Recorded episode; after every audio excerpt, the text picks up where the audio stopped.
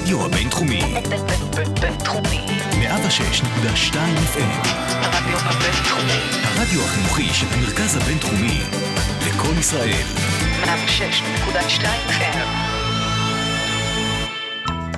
השעה הבינתחומית. פודקאסט שמחדד את המוח. אהלן, מאזינות ומאזינים, אתם uh, בפרק נוסף של השעה הבינתחומית ברדיו הבינתחומי. אני ציקי ישי, ובשעה הקרובה אנחנו נעסוק באחת הסוגיות הבוערות ביחסי הרשויות בדמוקרטיה הישראלית, והיא uh, מעורבותם של uh, שופטים בסוגיות פוליטיות, עד כמה באמת uh, השופטים אקטיביסטים, כמו שנהוג לייחס להם, מתי זה באמת נחוץ, ואיך כל התהליך הזה התחיל. לטובת כל זה, אני uh, שמח להגיד uh, שלום לעורך שלצידי, דוקטור מעוז רוזנטל, מרצה בכיר בבית הספר להודר לממשל. אהלן מעוז, מה העניינים? אהלן, מה המצב? בסדר גמור. אז uh, קודם כל תודה רבה שהצטרפת, וממש לפני שהתחלנו את התוכנית אתה ככה רמזת לי, ואפשר להבין את זה מהטייטל שלך, אנחנו לא בתוכנית משפטית, כי אנחנו אומרים, אנחנו נעסוק כן. בשופטים, אבל אתה בעצם מבית הספר לממשל. אז איך בעצם אנחנו מתעסקים בבית המשפט, אנחנו מגיעים ממחוזות הממשל? כן, הראייה של אה, אנשים שהם מתוך ממשל ומדע המדינה, שמתעסקים בסיפור הזה של השפעה של בתי משפט ושופטים על המערכת הפוליטית, היא ראייה שהיא לא, היא לא מנסה להבין את התיאוריה המשפטית והיא לא עוסקת בנושא המשפטי כמעט, אלא היא מנסה להבין את uh, בתי המשפט והשופטים כשחקנים שמקבלים החלטות בתווך פוליטי, שיש להן אפקט ציבורי, ומתוך זה אנחנו מנסים להבין את מה שהם עושים. נעשה דוגמה לעניין הזה. נניח, אה, אם ניקח את אחת הסוגיות הבוערות בשנייה הזאת, אה, שקשורה לסיפור הזה, אה, האם הייתה איזושהי מין אזהרה בימים האחרונים שאיילת שקד, שרת המשפטים, נתנה לבג"ץ, שאם הוא יעז לפסול את חוק הלאום, זאת מלחמת רשויות. עכשיו, משפטן, כשהוא אה, נגיד יתעסק בסוגיה הזאת, אז הוא ינסה להבין האם התיאוריה המשפטית מאפשרת לבג"ץ לפסול חוקי יסוד, כן או לא. עכשיו, זה למשל דבר שלי אין מושג בו. זאת אומרת, אני לא, לא, לא אוכל לעשות את הניתוח המשפטי של זה, אבל אני, מה שאני אנסה לעשות, אני אנסה להבין, א', את ההקשר הפוליטי שבו נאמר משפט כזה, כמו למשל שרה שלא יודעת אם עד הזמן שבו ידונו בבג"ץ על הנושא הזה היא תהיה עדיין שרת משפטים, אבל חשוב לה לאותת אה, לבג"ץ שעלול, שדברים עלולים לקרות אה, אם הוא יקבל החלטות בניגוד למה שהוא יהיו רוצה. לזה השלכות כן, קשות. בדיוק. אה, ואני אנסה להבין את התווך הקואליציוני שבו נאמר דבר כזה, אני אנסה להבין את ההקשר הפוליטי שבמסגרתו אה, נוצר חוק מסוים, אני אנסה להבין את הגורמים שמשפיעים על השופטים, שמקבלים את ההחלטה לגבי נושא כזה, שהם לא רק אה, גורמים אה, משפטיים. כלומר, לא רק הדוקטרינה המשפט, המשפטית שמפעילה אותם, אלא התפיסות שלהם לגבי תהליך המדיניות כאנשים, כאנשים עם עמדה פוליטית. אני אנסה להבין את בית המשפט כשחקן שמנסה מצד אחד להשפיע, מצד שני הוא מודע למגבלות כוחו, ולכן התמרונים שלו הרבה פעמים לא מגיעים עד נקודת הסיום, אלא אה, מסתיימים, לא מגיעים עד נקודת הקצה של הקונפליקט, אלא מסתיימים קצת לפני. אני אנסה להבין את התמרון הזה. זאת אומרת, כמו ש... אה, אנשים כמוני מנתחים את הדרך שבה הבירוקרטיה הציבורית פועלת אה, מול הדרג הפוליטי, ואיך הדרג הפוליטי מתנהל בינו לבין עצמו, ככה אני אנסה להבין גם, וזה מה שאני עושה בפרויקט הזה, ככה אני אנסה להבין את uh, הדרך שבה המערכת המשפטית פועלת. ולא במקרה, המחקר הזה מתעסק uh, כמעט רק uh, בבג"ץ, שהוא אינסטנציה מסוימת בתוך בית המשפט העליון, שעוסקת בעתירות שהם מגישים אזרחים וגופים שונים כנגד פעולות של המדינה. אנחנו, תכף גם, גם באמת אה, ניגע, ניכנס לעובי המחקר, כן. אבל ברשותך רגע, אה, בוא, בוא, בוא ננסה רגע להבין מאיפה זה התחיל. זאת אומרת, אתה נתת דוגמה על קצה המזלג של אה, אה, מתח בין הרשויות, אה, והאם זה היה תמיד, או שאפשר לשים איזה קו פרשת המים, שהיא המהפכה החוקתית של אהרן ברק, או כן. תהליכים שהובילו לזה? תראה, תמיד, מתח כזה תמיד קיים. אה, הוא קיים מהרגע שבו, באופן כללי בדמוקרטיות, מהרגע שבו בית המשפט העליון האמריקאי, איפשהו בתחילת המאה ה-19, אה, מודיע למערכת הפוליטית שלמרות שהיא לא הסמיכה אותו לעשות את זה, הוא מבחינתו מרגיש מוסמך אה, לבטל חוקים. אה, מאותה פסיקה המפורסמת של מרבורי נגד מדיסון, משם בתי משפט באמת נמצאים במתח אמיתי מול המערכת השלטונית. אה, למעשה המתח הזה בנוי על כך שהמערכת השלטונית בדמוקרטיה בנויה על לגיטימציית העם. זאת אומרת, הדמוקרטיה אמורה להתקיים לא על בסיס זה שהיא מוציאה החוצה חיילים לרחובות ומשליטה סדר, אלא על כך שהאזרחים אומרים, כן, אנחנו מקבלים את הסדר הזה, הוא טוב לנו, אנחנו לא מתקוממים נגדו. והדבר הזה בנוי על לגיטימציה, זאת אומרת, זאת לגיטימציה ציבורית להמשך קיומו של שלטון מסוים. אה, ויש כל מיני מכשירים או תתי מערכות שמייצרות, עסוקות מאוד בלייצר את הלגיטימציה הזאת.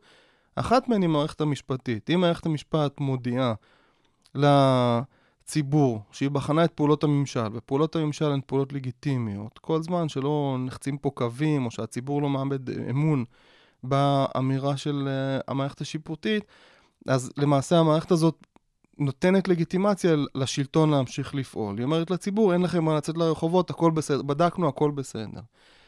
אה, אבל היא תמיד גם יכולה להגיד את ההפך, היא תמיד יכולה לצאת נגד השלטון, אה, וכך לשלול את הלגיטימציה שלו, והמתח הזה קיים, אנחנו מכירים אותו בכל העולם. אה, גם פה, מהרגע הראשון הוא קיים שם, זאת אומרת, כבר בשנות ה-50, בית המשפט העליון ביושבו כבג"ץ אומר לממשלה שהיא לא יכולה לפטר כל אחד, אה, גם אם יש לו עמדה פוליטית שלא מוצאת חן בעיני ראש הממשלה, כמו שהיה בפסק דין שייב.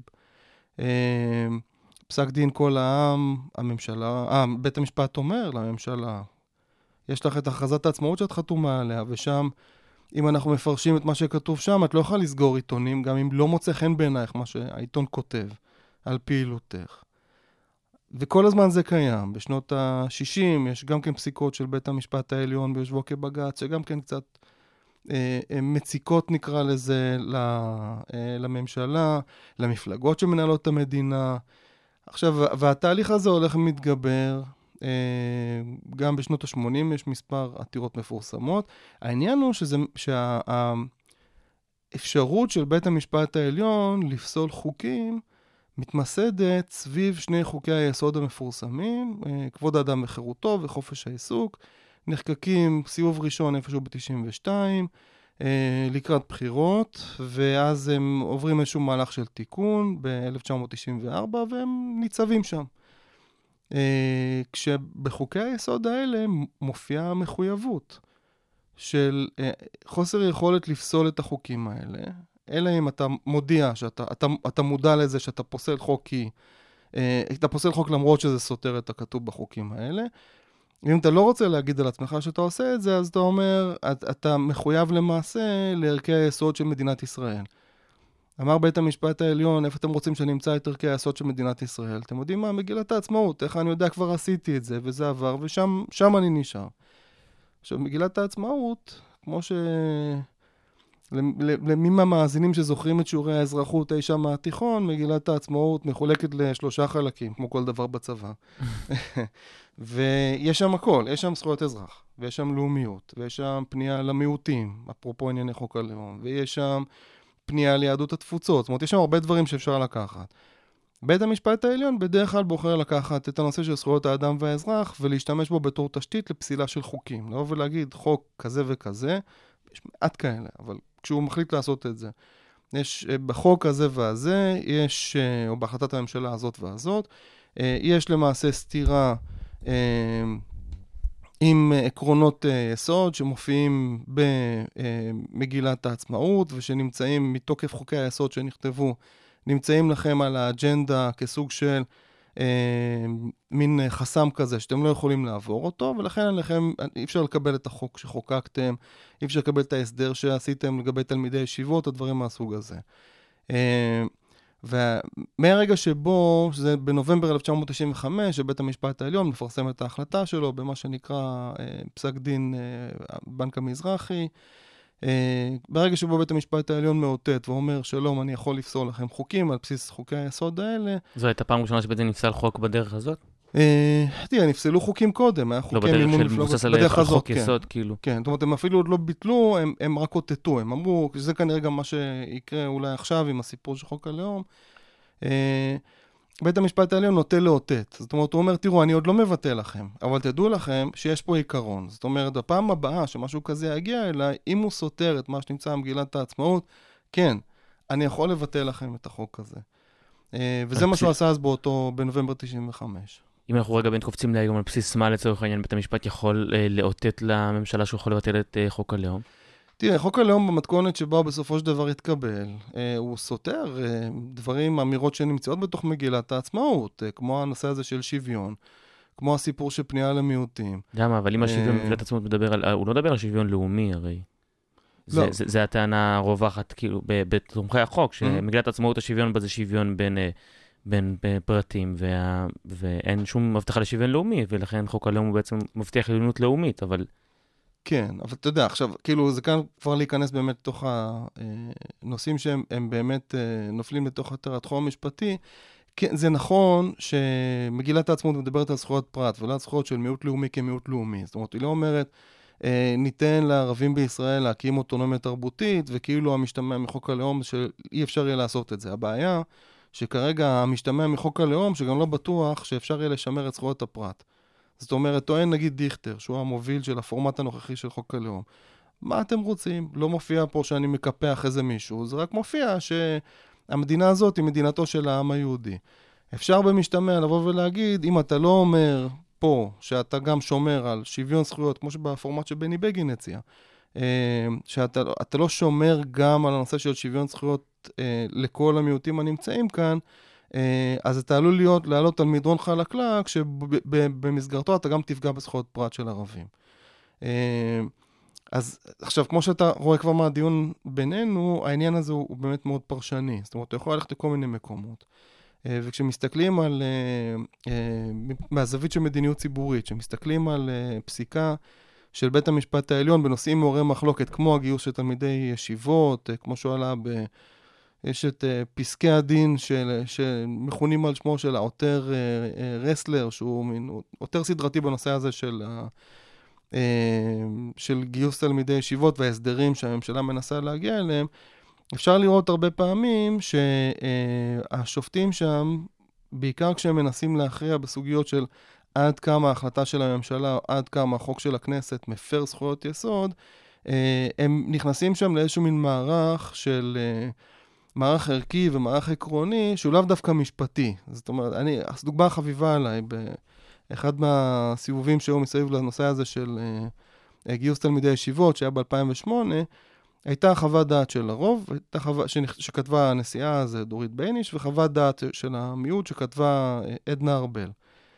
מאוד מעניין, זה שני, שתי, שתי נשים מאוד חזקות שמגיעות מאותו רקע של פרקליטות וייעוץ משפטי לממשלה, זאת אומרת, שתי נשים מאוד מאוד חזקות. שגם היו בתוך מערכת המשפט, היו, נדמה לי שהן היו שופטות שתיהן לפני כן. ואז הן נדרשות לאותה סוגיה של מה שמשפטנים קוראים המידתיות. זאת אומרת, אתה יכול לפגוע בערכי יסוד מהסוג הזה, אם זה מידתי, אם זה הגיוני בהשוואה לתועלת שאתה אמור לקבל מהפגיעה באותה זכות יסוד. עכשיו, ואז יש את השאלה שאנשים כמוני שואלים, איך אתה מודד תועלת כזאת? זאת אומרת, במדיניות ציבורית אנחנו עשורים מנסים להשקיע בנסות ולהבין איך מודדים תועלת במדיניות. אז uh, במקרה הזה, הן שתיהן על אותו נושא, על אותה שאלה, שתיהן לקחו זוויות שונות לחלוטין. אחת אומרת uh, שהסיפור של uh, מידתיות מתייחס לעניין של uh, פגיעה ב- בשוויון uh, ובזכויות יסוד של אנשים, ושההחלטה של uh, לעשות איזשהו מין גיוס חלקי וככה די פזור של תלמידי ישיבה, כמו שהממשלה והכנסת ניסו לעשות, הוא לא מידתי בהקשר הזה, באות, משתמשת באותה מילה.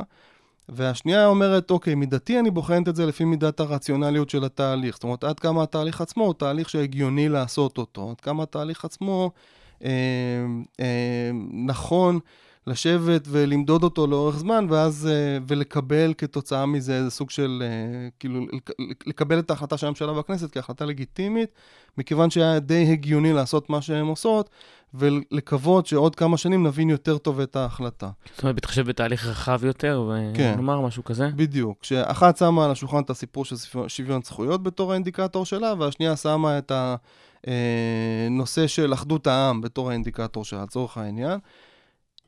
שתי שופטות, אותו רקע, אותה החלטה, טרמינולוגיה כמעט זהה, מגיעות להחלטות הפוכות לחלוטין.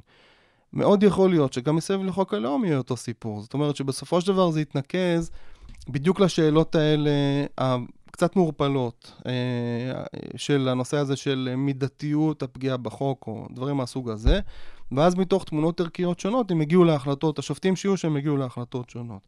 עכשיו, המחקר שלנו מנסה ללכת לשם, מנסה לבדוק מה, מה באמת, איזה פרמטרים יכולים לעזור לנו להבין עד כמה שופט יתהיה לקבל, לקבל חלקית או לדחות עתירה שמופנית כלפיו בגלל הרקע שבו הוא נמצא, או בגלל uh, נסיבות מערכתיות בכלל, או בגלל נסיבות שקשורות לנושא שאליו העתירה נוגעת. כן, אנחנו ממש מיד אחרי השיר הראשון, באמת uh, תפרט uh, באופן רציני יותר, עמוק יותר על, על כן. המחקר. נעשה רגע הפסקה לשיר הראשון שבחרת, ביצוע נהדר של קרולינה, לשירו של זוהר ארגוב. אז מיד אחרי, אחרי השיר, אנחנו שווים.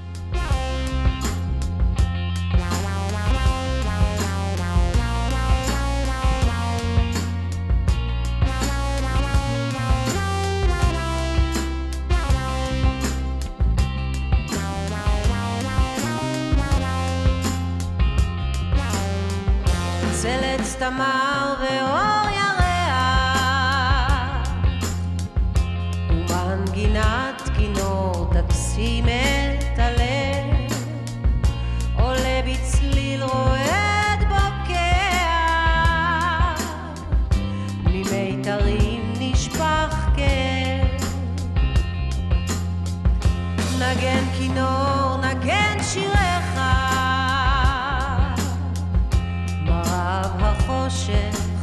והשקט סביב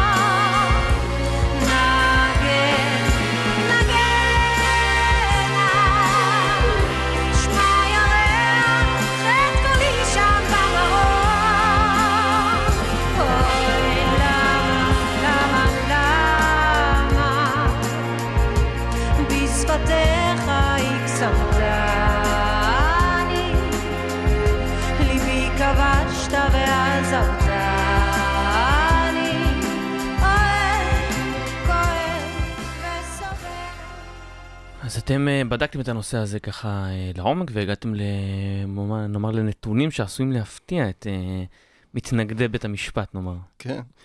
אה, זה, זה דרך אגב אחד מהדברים, אתה יודע, אתה הרבה פעמים עושה מחקר כמותי, אתה מקבל בסוף תוצאה שהיא מה שכולם ממילא אומרים. וגם לזה, רוב המחקרים הם כאלה, ואז אתה באמת אומר, תראו, אוקיי, הייתה אינטואיציה, הסתובבה, הנה, בדקנו אותה, לא רוצה להשתמש במילה מדעית, בדקנו אותה במילה מחקרית, אמפירית, ראינו, וואלה, זה קורה, כל אחד הולך לביתו. פה קיבלנו תוצאות אה, שקצת היו שונות מאוד ממה שאנשים מצפים. Uh, כמעט לכל אורך הדרך, וגם קיבלנו ריקושטים בהתאם. זאת אומרת, גם התגובות היו, uh, uh, הבעד והנגד היה מאוד כזה, לפי המחנות החצויים בחברה הישראלית. לא, לא, לא צריך אה, עובדות בשביל אה, לשנות, אה, הוויכוח ממשיך בלי קשר לעובדות. כן, כן. היה, אבל מה, אני לא אגיד שמות, אבל אני אגיד שאחד ממתנגדי העליון הבולטים, הוא כנראה כל כך כעס על הממצאים, אז שהוא הוא כתב באחד המקומות, ב, לא זוכר, בוויינט או איזשהו מקום, על המחקר שלנו, אז הוא היה כל כך שר ונסער, שלי הוא אפילו הוריד את הדוקטורט. זאת אומרת, היה כתב, הרי יש לי שני שותפים מאוד חשובים למחקר, פרופסור גד ברזילי, שהוא המשנה לרקטור באוניברסיטת חיפה, היה דיקן בית הספר למשפטים שם, שהתחלנו את המחקר. אה, פרופסור אסף מידני, שהוא דיקן אה, של בית ספר לחברה וממשל במכללת תל אביב-יפו, ואנוכי הקטון. ואז אותו מתנגד גדול, שלא כל כך אהב את הממצאים שלנו, הוא כותב אה, אה, פרופסור ברזילי, פרופסור מידני ומעוז רוזנטל. זה היה כאילו מין שלילת דרגה כזה, איך אתה מביא לי ממצאים כאלה? אז... אה, מה בדקתם באמת? אז מה שעשינו זה היה ככה, לקחנו, אמרנו, אוקיי, נקודת הפתיחה היא נובמבר 1995, ברוח מה שאמרנו קודם, שהעליון מודיע שהוא הוא מעכשיו מוכן לבטל חוקים על בסיס מה שהיה חוקי היסוד, אה, והוא מוכן להתערב יותר בהחלטות הממשלה, וגם כל הדיון הציבורי מסביב לעליון היה האקטיביסטים, סניף של מרץ, אה, הקבלה בין שני המושגים האלה שהם לאו דווקא אותו דבר. אה, שכאילו אם אתה אקטיביסט אז אתה שמאלן ואתה נגד המדינה, ויש פה איזו השתלטות עוינת של מרץ על אה, מוסד מאוד חשוב. זאת אומרת, לא בהכרח שבית המשפט אקט- אקטיביסטי כמו שחושבים, וגם לא בהכרח אה, אקטיביזם פירושו שמאלנות. בדיוק. אנחנו, אנחנו נבדוק את כל הנושאים האלה. קודם כל התחלנו באקטיביזם. אז לקחנו, אה, על, על, בעזרת אה, מאגר נתונים שנקרא, של אה, נבו, מין אתר כזה שהוא, שמכיל בתוכו את הפסיקות של אה, כל הערכאות, רוב הערכאות המשפטיות שקיימות בארץ. לקחנו מתוכו את הפסיקות של בג"ץ מ-1995. עד כרגע אנחנו בדצמבר 2016, כל שנה אנחנו מרעננים מחדש את המאגר. Uh, עשינו שם שני דבר, שלושה דברים. הדבר הראשון, אספנו את ההחלטות עצמן. זאת אומרת, כל הרכב של uh, בית המשפט העליון כשהוא יושב כבג"ץ, איזה החלטה הוא קיבל לגבי עתירות שנמצאות על סדר היום שלו. עתירות שנכנסות פנימה ושהוא מנהל בהן דיון. בעתירות האלה, כל העתירות הן עם- זיקה פוליטית, זאת אומרת? לא, אה, לאו ש- דווקא, יש המון עתירות. עכשיו עשינו איזשהו תהליך של מיון אה, נוסף, המון עתירות שהן באמת, אה, מישהו, אתה יודע, הורידו לו את הקיוסק או איזה משהו כזה, העבירו לו כביש באיזה מין מקום, כאילו כל מיני דברים שאני, שהם לא לאו דווקא פוליטיים, אבל אמרנו שבחיתוך הראשוני נעשה בלק מאוד גדול בכוונה בשביל להימנע מסינונים שתמיד יש לגביהם מחלוקת. בשביל השלב הראשוני נאסוף את הכל. אז בנאסוף את הכל, ברור שנפלו כמה דברים בין האצבעות, כי מאגרים כאלה מאוד גדולים, אבל הגענו ל-3,700 החלטות של בג"ץ. זה הדבר הראשון שעשינו. בתוכן אה, אה, בחנו, אה, קודדנו אותן לשלוש קטגוריות. אחת, עתירה שהתקבלה באופן מלא. השנייה, עתירה שהתקבלה באופן חלקי, שזה איזה מין דבר כזה שהשופטים אומרים, אוקיי, אנחנו מקבלים את העקרונות, אבל אה, לגבי הנושאים האלה והאלה אנחנו אה, לא מקבלים את עמדת העותר, או כל מיני כאלה מין... אה, אמירות uh, באמצע כאלה, uh, או דחייה מלאה. שבית המשפט אומר, אנחנו דוחים לחלוטין את העתירה, היא לא מוצדקת, הטיעון לא נכון, ואל תבזבזו לנו את הזמן. Uh, 3,700 כאלה. עכשיו, הדבר הבא שעשינו, לקחנו כל uh, החלטה כזאת ושמנו אותה בקונטקסט. מי הממשלה באותו זמן? כמה מפלגות יש בכנסת? Uh, מה רמת הפיצול בכנסת? לאיזה נושא קשורה העתירה. עשינו איזושהי חלוקה של נושאים לפי משרדי הממשלה השונים, משהו כמו חמש קטגוריות, לאיזה נושא קשורה כל עתירה כזאת. ביטחון, דת, כל... תיאום פעולות הממשלה, רווחה וכן הלאה. לאחר מכן, אה, השלב היותר קשה היה לפצל. זאת אומרת, לקחנו כל החלטה כזאת ופירקנו אותה לשופטיה. עכשיו, פה צריך להגיד מילה טובה על ישראל בהקשר הזה. יש לנו את המידע לגבי החלטה של כל שופט שיושב בהרכב. זאת אומרת, כתוב שם בתוך מאגר הנתונים, זה גם משהו שהרשות המחוקקת מפרסמת, אה, הרשות השופטת, סליחה, מפרסמת. אה, השופט הזה והזה היה בעד, השופט הזה והזה היה בעד, השופט הזה והזה היה יש מדינות נגד. דמוקרטיות שזה המידע הזה חסוי? ברוב המדינות בעולם אין לך את המידע הזה. מה, אתה רציני? יש אה, לגמרי, החלטה, אומרים מה החלטה של בית המשפט לגמרי. ולא יודעים מי חשב מה? לגמרי. באמת? קח את בית המשפט החוקתי בגרמניה, ממוסדות הדגל והתפארת של הדמוקרטיה שלכם מלחמת העולם השנייה, אתה לא באמת יודע מי החליט מה. איך זה יכול להיות? איך אפשר אז לבקר אני פרסונלית אגיד לך, שופט? יש טענה שהיא מאוד חזקה בשיטת המשפט האירופית, שאומרת, אנחנו, אה, בשביל לא לסדוק את דימויו של בית המשפט, אנחנו לא רוצים לשים מחלוקות על השולחן. זה עד כדי כך חזק שבאיטליה, עד לפני 15 שנה, אה, בית המשפט החוקתי, הם היו שורפים את הפרוטוקולים של הדיונים. זאת אומרת, היה, היה דיונים בין השופטים, היה פרוטוקול, הם היו שורפים אותו בסוף הדיון כדי שאף אחד לא ידע מה הייתה המחלוקת שהייתה שם בתוך, ה- אז למה היה בתוך פרוטוקול? החדר. כנראה בינם לבין עצמם, בשביל לפתור מחלוקות בינם לבין עצמם, שאף אחד אחר לא ידע, וזה נסגר שם בפנים.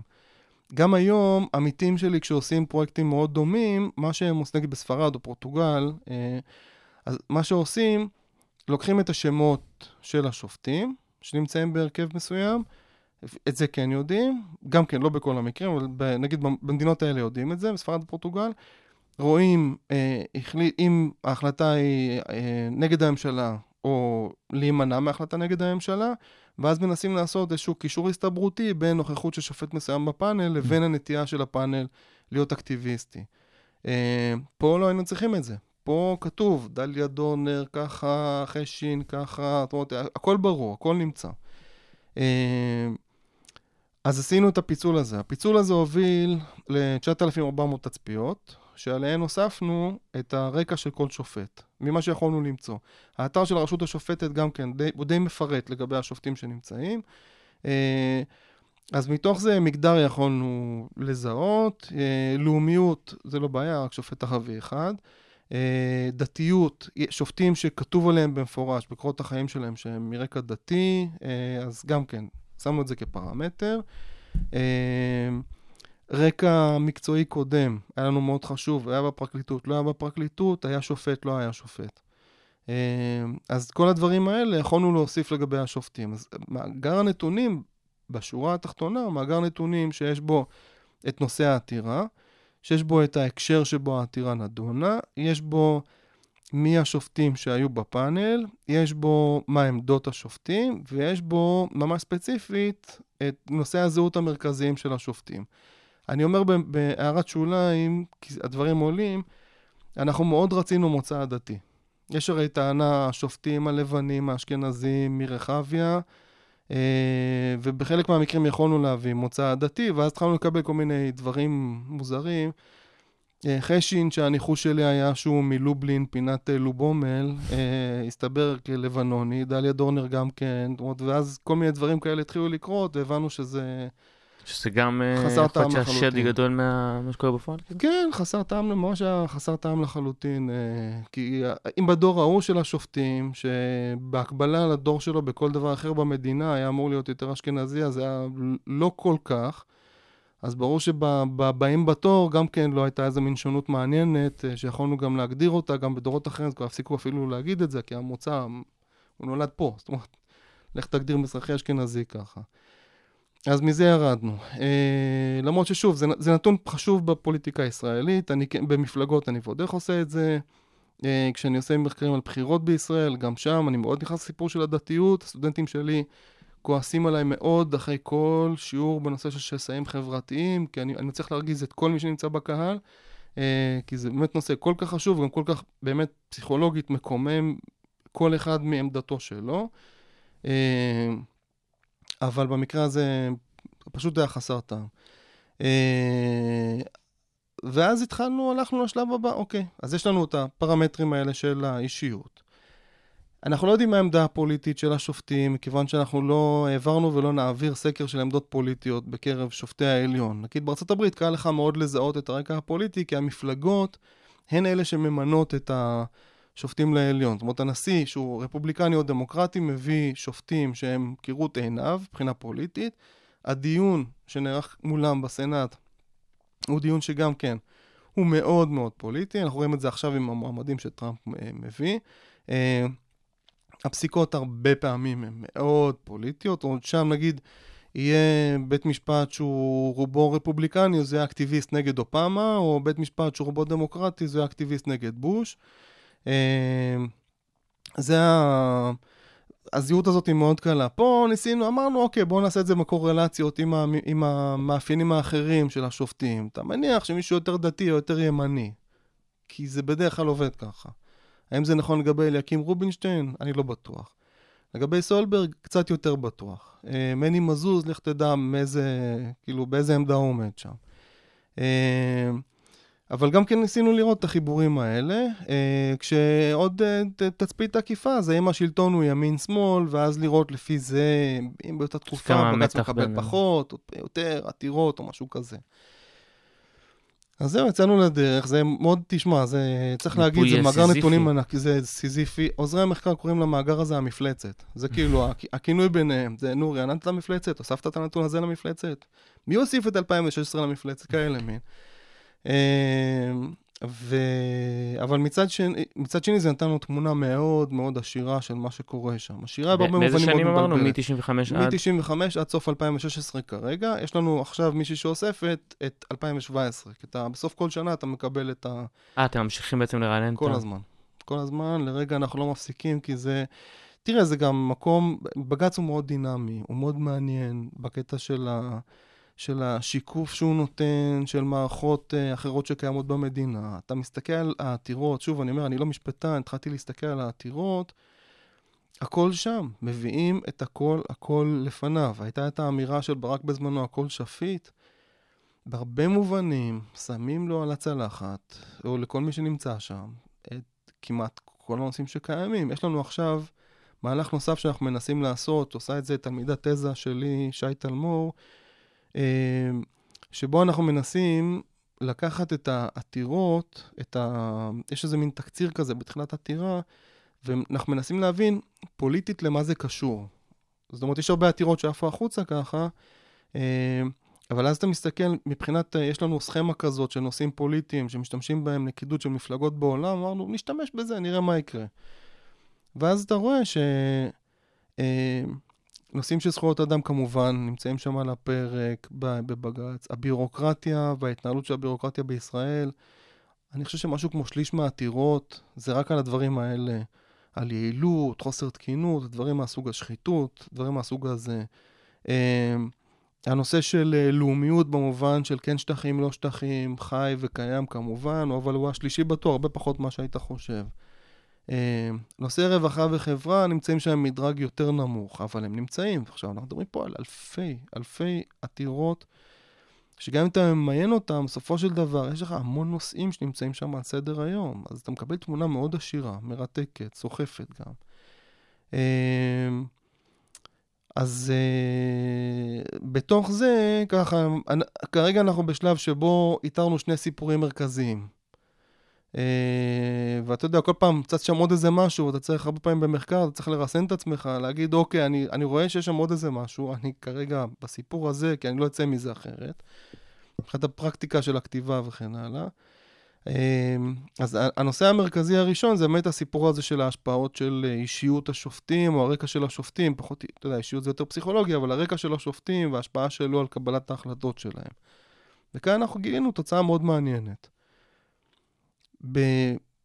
מ-95 עד אזור 2005-2006, אה, מה שראינו שמאפייני האישיות כמעט ולא עובדים, למעט מאפיין רקע אחד, והוא הרקע של השופט. זאת אומרת, הרקע המקצועי של השופט. זאת אומרת, שופט שהיה שופט קודם, בערכאה נמוכה יותר, רוב הסיכויים שהוא ידחה את העתירה. זאת אומרת, באותה תקופה, אתה נכנס כעורך דין או כעותר שרוצה למחות נגד איזה משהו, אתה רוצה שם את עתירתך שם על השולחן, והצלחת לעבור את כל, יש מין שלבי טרום בג"ץ כאלה שעברת אותם, הגעת לשם. אם ההרכב של השופטים שדן בך זה הרכב של אנשים שהיו שופטים בערכאות נמוכות יותר, רוב הסיכויים שתצא משם בלי כלום. שהעתירה שלך תידחה. שאתה אומר שלצורך העניין כי הנחתם שאם מישהו, הרקע שלו הוא כביכול יותר שמאלני, אז הוא יהיה יותר, אה, יקבל את העתירות, ואם הוא יותר ימני הוא ידחה כביכול? זה אפילו, אפילו יותר, אה, אה, יותר יבש מזה. רקע מקצועי זה אומר אם היית שופט קודם. עכשיו פה, אין לך איזה הנחה, אני לפחות לא הנחתי הנחה של ימין שמאל פה. אני יודע אבל שהספרות המחקר בעולם אומרת שיש איזושהי השפעה על הרקע של השופט, שאם אתה כבר עברת סוציאליזציה בתוך מערכת המשפט, כשופט מקצועי, אז אתה מלכתחילה תהיה יותר סקפטי לגבי כל מיני עותרים ומערערים. אה, ו... אמרנו, נשים את, מה אכפת לנו? נשים את המשתנה. הרשות השופטת מספרת לנו אם השופט שיושב בעליון היה קודם שופט בערכאה אחרת, אם כן, נשים 1-0, מה אכפת לנו? שיחק נהדר. זאת אומרת, ממש, זה, אפילו לא, זה לא ימין-שמאל, זה לא מרכז, זה לא כלום. זה הפרמטר היחיד שזיהיתם שמשפיע על... ה- שמשפיע כפרמטר של אישיות. עכשיו, שוב, עד אותה תקופה, עד 2005, מה שראינו מאוד חזק שהשפיע, הסיפור של אם העתירות מוגשות, מוגשות על רקע ביטחוני, אם העתירה על רקע ביטחוני, רוב הסיכויים שהיא תידחה. זאת אומרת, דברים שהם עתירות נגד משרד הביטחון וארגוני הביטחון השונים, רוב הסיכויים, בניגוד לטענה שבג"ץ הוסיף של מרץ, רוב הסיכויים שהעתירה תידחה.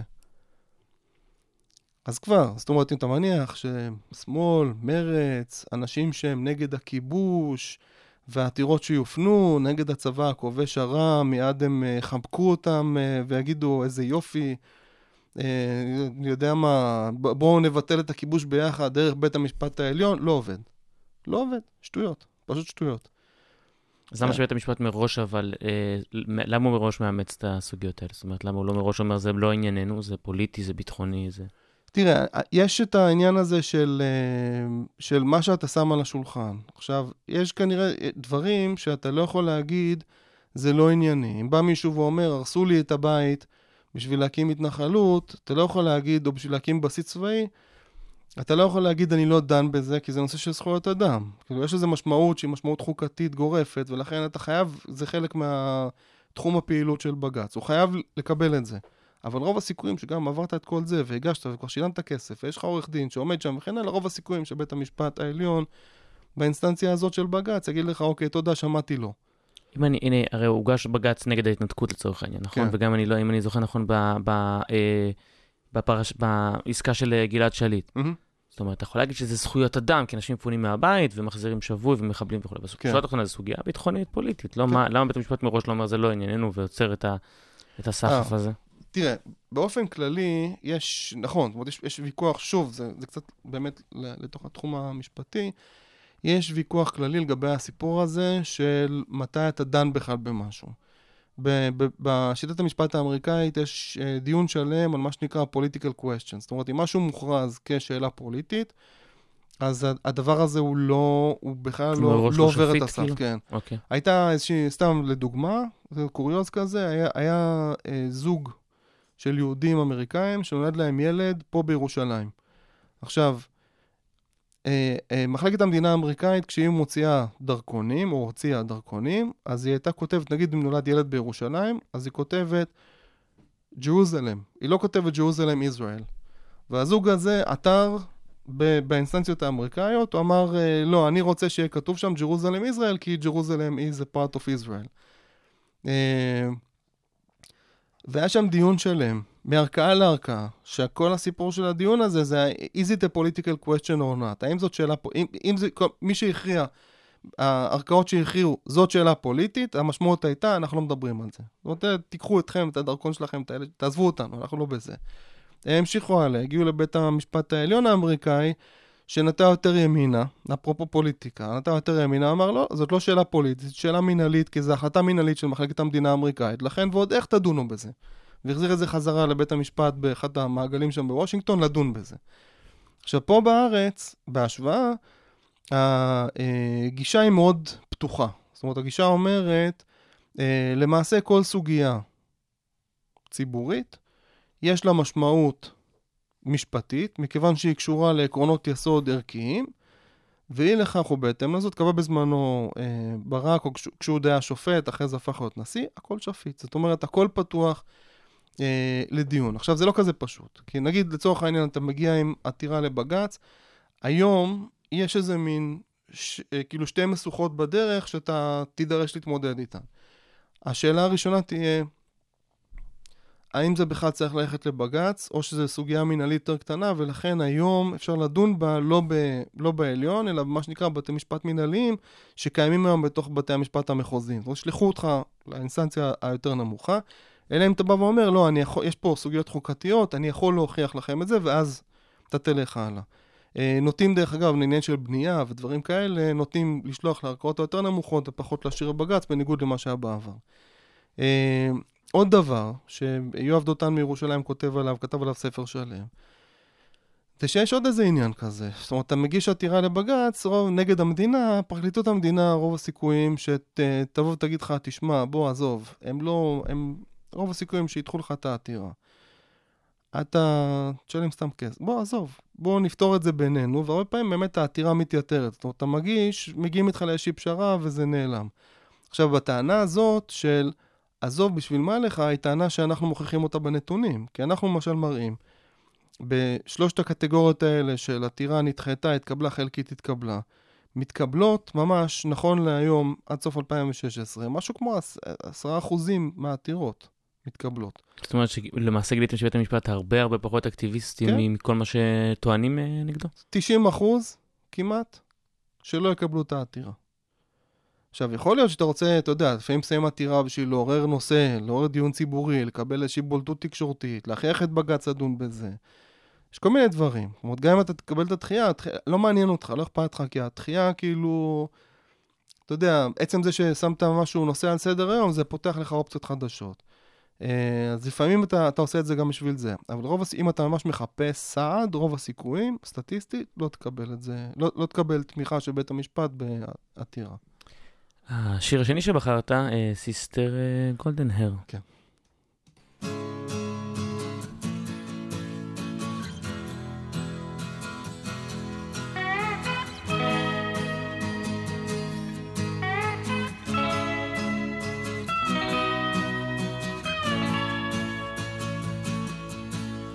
I tried to make it Sunday, but I got so damn depressed that I set my sights on Monday and I got myself undressed. I ain't ready for the altar, but I do agree there's times when a woman sure can be a friend of mine.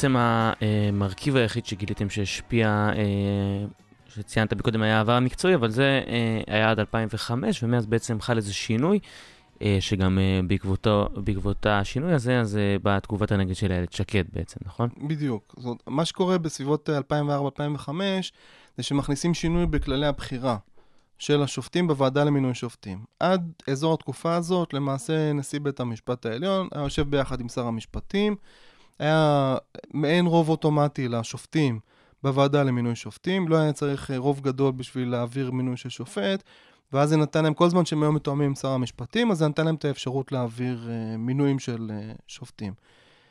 מאזור 2004-2005 משנים את כללי המשחק האלה, ומאותו רגע צריך כבר רוב מיוחד בשביל אה, להכניס אה, שופטים אה, לעליון. ואז נוצר משהו מעניין בתוך הוועדה למינוי שופטים. יש שם למעשה שלושה שחקנים.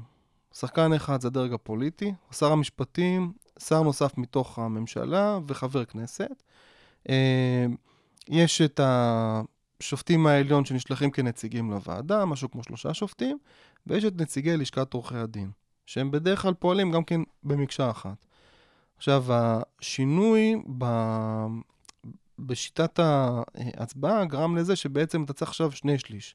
הספיקו קודם שליש, שליש ושר המשפטים הספיק לך, מעכשיו אתה צריך למעשה, מאותו שלב אתה צריך שני שליש. זאת אומרת, לפוליטיקאים פתאום ניתנה יותר אפשרות להשפיע על מינוי שופטים, והם אכן השתמשו באפשרות הזאת. מפרופסור דניאל פרידמן ואילך, שהיה שר משפטים, אה. אה, מסביב ל...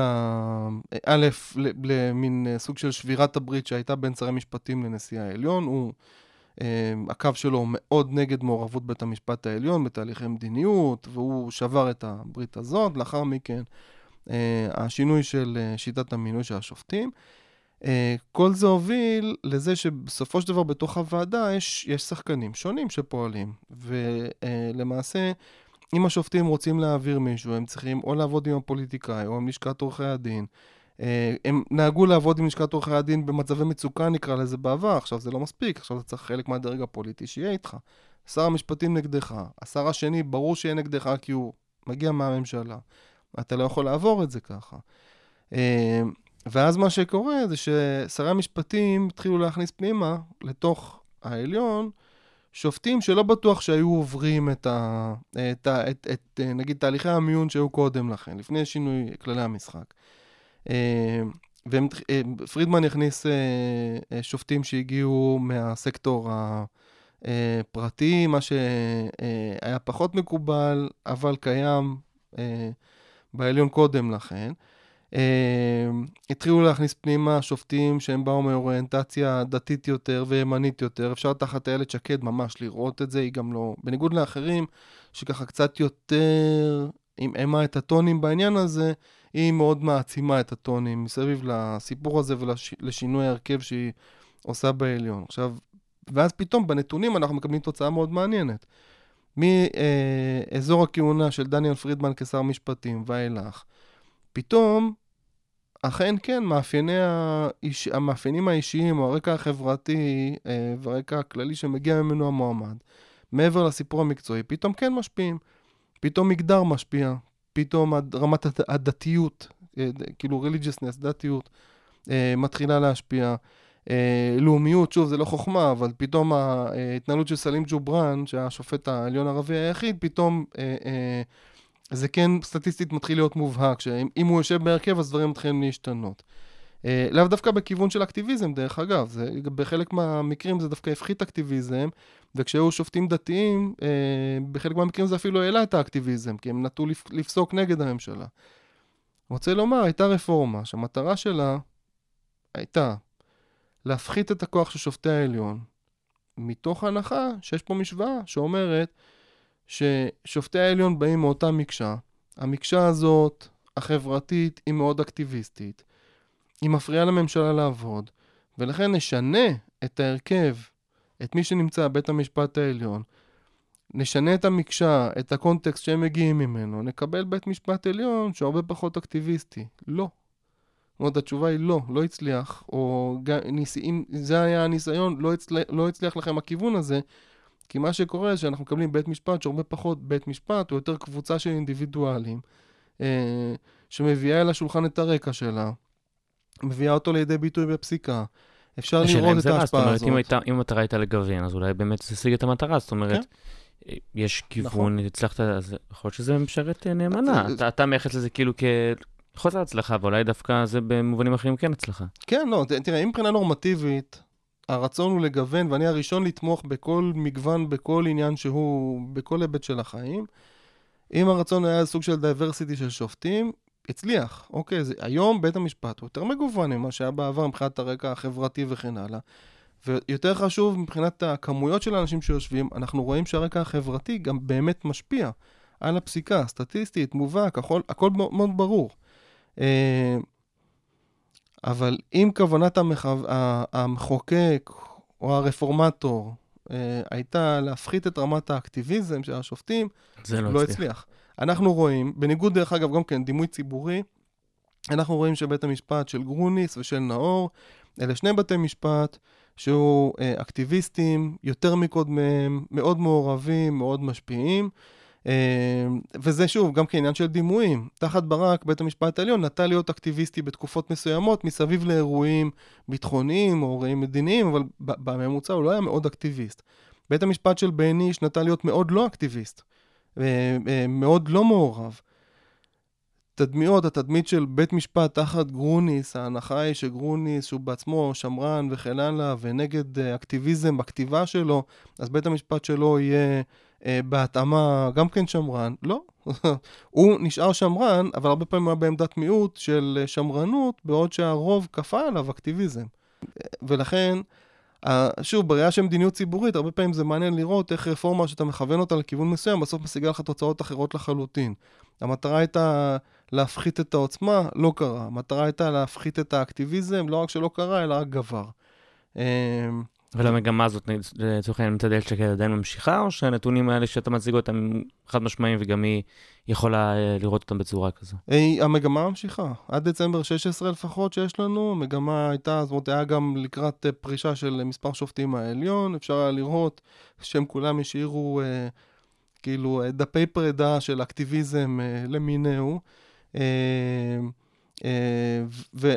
ו- ולכן שוב, אם אני חוזר לתחילת השיחה, אני חושב שגם היא רואה את זה, אני חושב שהיא מבינה את זה, אה, ואני חושב שהיא מבינה שהיא מאוד מוגבלת גם מבחינת קבלת ההחלטות שלה בהקשר הזה. זאת אומרת, היא עשתה את כל מה שהיא יכולה בשביל להוביל לבית משפט שיהיה שמרן. זאת אומרת, היא מינתה שופטים ככל יכולתה עם העדפות אה, שונות ומגוונות. אה, היא אה, הכניסה עוד כל מיני גורמים וזרמים לתוך בית המשפט עצמו.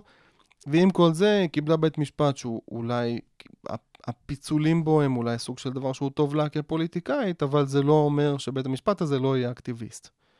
אוקיי? ולכן האיומים המפחידים האלה של, אוקיי, הכל לא עבד לי, הדבר הבא שאני מאיימת זה מלחמת רשויות. עכשיו, דרך אגב, אני לא יודע אם היא בעצמה מבינה מה היא אמרה בהקשר הזה. זאת אומרת, היא אדם מאוד אינטליגנטי, חריף ורציני. הכתיבה שלה על הנושאים האלה היא מרתקת.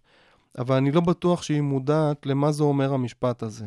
יש לנו כל מיני דוגמאות מהעולם לגבי מה זה אומר מלחמת רשויות. באקוודור, בשנות ה-80, הם שלחו טנקים להקיף את בית המשפט העליון, כי הם לא, הממשלה לא רצתה ששופטים מסוימים ייכנסו לשם, אז על ידי טנקים היא מנעה את הכניסה שלהם לשם. אה. אה, ילצין, שהיה נשיא אה, רוסיה, לא אהב את הפסיקות של העליון, אז הוא ביטל את האבטחה של העליון, והוא ניתק להם את קווי הטלפון והחשמל. אה, שזה גם כן, אתה מבטל הבטחה לבית משפט, אתה יודע, הדרך לכל מי שרוצה לפגוע בבית המשפט פתוחה לחלוטין. אה, בקולומביה היו התנגשויות בשופטים. בזימבבואה, בתקופת השיא של מוגאבה וההחרמה של אה, חוות חקלאיות של לבנים, גם שם היו שופטים שנעלמו כי לא מצא חן בעיני מישהו איך שהם התייחסו לנושא של החרמת החוות. זאת אומרת, מלחמת רשויות, בעיקר בקונטקסט של השחיקה בדמוקרטיה ושל הירידה במעמד הדמוקרטיות בעולם, להגיד מלחמת רשויות, אין בזה שום הבדל מלהגיד לעלות עם D9 על העליון. אוקיי? זו אותה אה, צורת חשיבה וזה יכול להוביל למעשים. בדיוק מהסוג הזה. כן. אמ, אה, טוב, אז באמת נראה מה, מה יוליד יום בהקשר הזה, זאת אומרת, יש אה, תחושה לפי מה שאני מבין ממך שהעובדות, הנתונים, אולי אפשר לומר שאתם הגעתם אליהם, לא בהכרח אה, משנים את המשוואה, והקרב הפוליטי, מה מוגדר שמאל ומה מוגדר ימין, ימין לא תמיד מעוגן בעובדות, וכל עוד זה משרת את אה, אה, אינטרסים כאלה ואחרים. אה, אנחנו נסיים ברשותך בלהקה מאוד אהובה עליך, שככה כן. אה, בחרת לשים את, הת- את התוכנית, ואמרת ככה בצער שהיא אולי לא מספיק אה, פופולרית בישראל. כן, להקת ה Foo Fighters, אה, מוביל אותה דייב גרול, שהיה מוכר פה בתור המתופף של נירוונה, זה מאחורה שצורח. אה, אומן, מוזיקאי מוכשר בצורה בלתי רגילה. אה, אה, מעבר לדבקות שלו, זה אדם ששבר את הרגל תוך כדי הופעה, ואז עלה לבמה והמשיך לנגן. זאת אומרת, זה לא, זה- אנחנו מדברים פה באמת על אדם יוצא דופן. אז. בחרתי את השיר Learn to Fly, כי זה גם כן, זה קשור לאיזשהו רגע מוזיקלי מאוד מרגש, סיפרתי, דיברנו קודם. Foo Fighters במשך הרבה זמן לא הופיעו באירופה, והאירופאים רצו לעשות מחווה בשביל להביא אותם לשם, אז אה, מתופף איטלקי כינס, זו קבוצה של אה, עשרות מוזיקאים בתוך מגרש, והם ישבו שם וניגנו את השיר הזה, זה מוקרן, אפשר לראות את זה ביוטיוב, פשוט רגע, רגע מוזיקלי פשוט מופתי. אה, להקה שהיא לא מספיק מוכרת, אה, חוץ מלכמה אנשים שומעים את 88, אני ממש ממליץ, מי שאוהב רוק, להכיר את Foo Fighters ולהתחבר. דוקטור מעוז רוזנטל, תודה רבה לך על השעה האחרונה. תודה לכם.